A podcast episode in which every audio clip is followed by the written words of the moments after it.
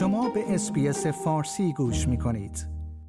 اقتصاددانان می‌گویند جدیدترین نرخ بیکاری در استرالیا می‌تواند باعث افزایش نرخ بهره از سوی بانک مرکزی شود. نرخ بیکاری استرالیا به پایین ترین حد در 48 سال گذشته رسیده است. اما این سقوط غافل گیر کننده می تواند به معنای خبری بد برای دارندگان وام مسکن و افرادی باشد که در پی خرید خانه هستند. نرخ بیکاری در جوان به 3.5 درصد کاهش یافت که 4 دهم درصد نسبت به ماه می کاهش داشته است. این نتیجه بسیار بهتر از چیزی است که اقتصاددانان انتظار داشتند و بانک مرکزی استرالیا پیش بینی کرده بود.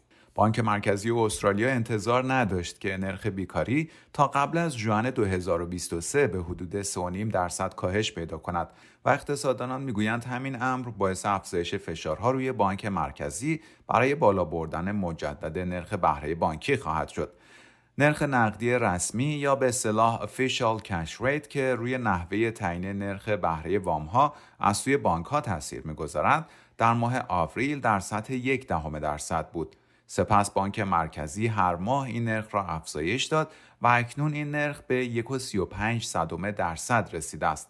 هدف از این اقدام این است که نرخ تورم در استرالیا که به بالاترین نرخ خود در طول 21 سال گذشته یعنی 5.1 دهم درصد رسیده است کاهش پیدا کند و به هدف تعیین شده یعنی بین 2 تا 3 درصد برگردد. تیلور ناگنت اقتصاددان بانک NAB می‌گوید ممکن است بانک مرکزی استرالیا در نشست خود در ماه آگوست نرخ بهره بانکی را بین نیم تا 75 صدم درصد افزایش دهد و حتی افزایشی یک درصدی نیز بعید نیست. شین الیور اقتصاددان ارشد AMP می‌گوید انتظار دارد بانک مرکزی استرالیا ماه آینده دوباره نرخ بهره بانکی را افزایش دهد.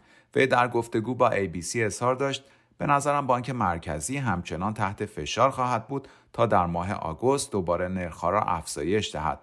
وی می‌گوید ما یک افزایش نیم درصدی را پیش بینی می کنیم ولی من یک افزایش 75 درصدی را نیز بعید نمی‌دانم.